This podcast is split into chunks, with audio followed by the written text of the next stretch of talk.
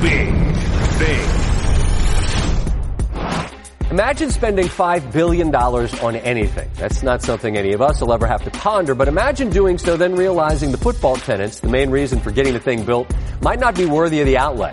The Rams and Chargers both played in Los Angeles Sunday at home in theory. They both lost. Neither game was close. Both were notable in that fans of the road teams took over the stadiums. San Francisco fans are known as the faithful, and they were very evident in the Coliseum, both in the red that filled the seats and in the cheers that filled the air.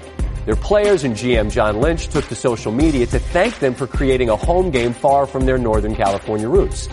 It was even more noticeable for the Chargers because they play in a much more intimate venue and it was almost entirely filled with Steeler fans in black waving terrible towels.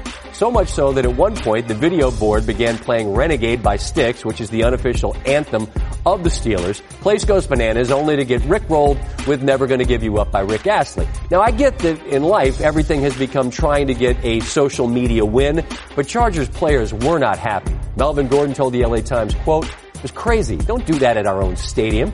In the same article, offensive lineman Forrest Lamp said, we're used to not having any fans here. It does suck though when they're playing their music in the fourth quarter. We're the ones at home. I don't know who's in charge of that, but they should probably be fired. We're the ones at home. He's right. In theory, you'd have some support, but this story and this issue have been going on seemingly forever. Los Angeles went decades without an NFL team and suddenly it's got two.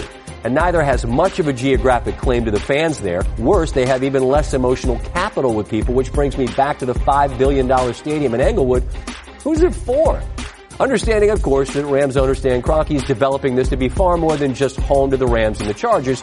It's going to host the Super Bowl and the College Football National Championship in its first couple years of existence, as well as the opening and closing of the Olympics in 2028. NBC had shots of it during the Chargers game, and it's going to be absolutely gorgeous, stunning architecturally. It'll hold over 70,000 football fans. Chargers currently have a venue that has exactly one third of that capacity. And who's going to go to those Chargers games? What's the visual going to be? How does the NFL sell it or spin it?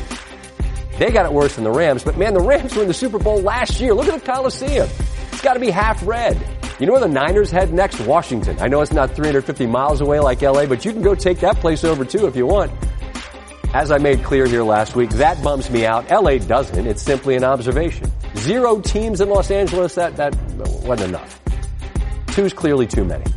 There are NFL fans in Los Angeles, plenty of them. Most of them just root for other teams, and they're going to have a fancy new place to see them play when they come to town.